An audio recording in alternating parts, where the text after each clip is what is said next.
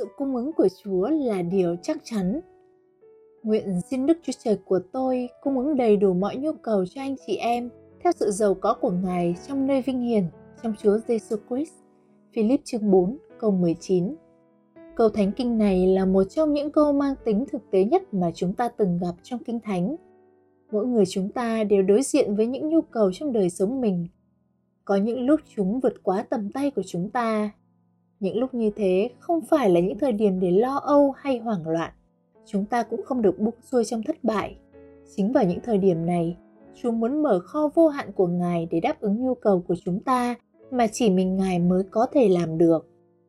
Bạn có tin rằng Chúa có thể đáp ứng những nhu cầu về tài chính của bạn không? Về sức khỏe của bạn hay về con cái bạn, về cha mẹ bạn và về hội thánh của bạn? Kinh Thánh nói rằng bạn sẽ không bao giờ đương đầu với một nhu cầu nào mà sự chu cấp của Chúa lại không đáp ứng đủ. Lời hứa này xuất hiện nhiều lần trong Kinh Thánh, như trong Thánh Thi chương 116 câu 6, Hebrew chương 4 câu 16, Matthew chương 6 câu 8 và Thánh Thi chương 69 câu 33. Nếu bạn không kinh nghiệm được sự chu cấp dư dật của Chúa thì vấn đề là ở chỗ nào?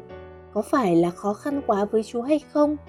Hay có thể là bạn không thật sự tin rằng Chúa sẵn sàng đáp ứng mọi nhu cầu của bạn chăng? Mọi nguồn tài nguyên của Chúa đều luôn có sẵn cho bất cứ người con nào của Chúa đặt niềm tin vào Ngài.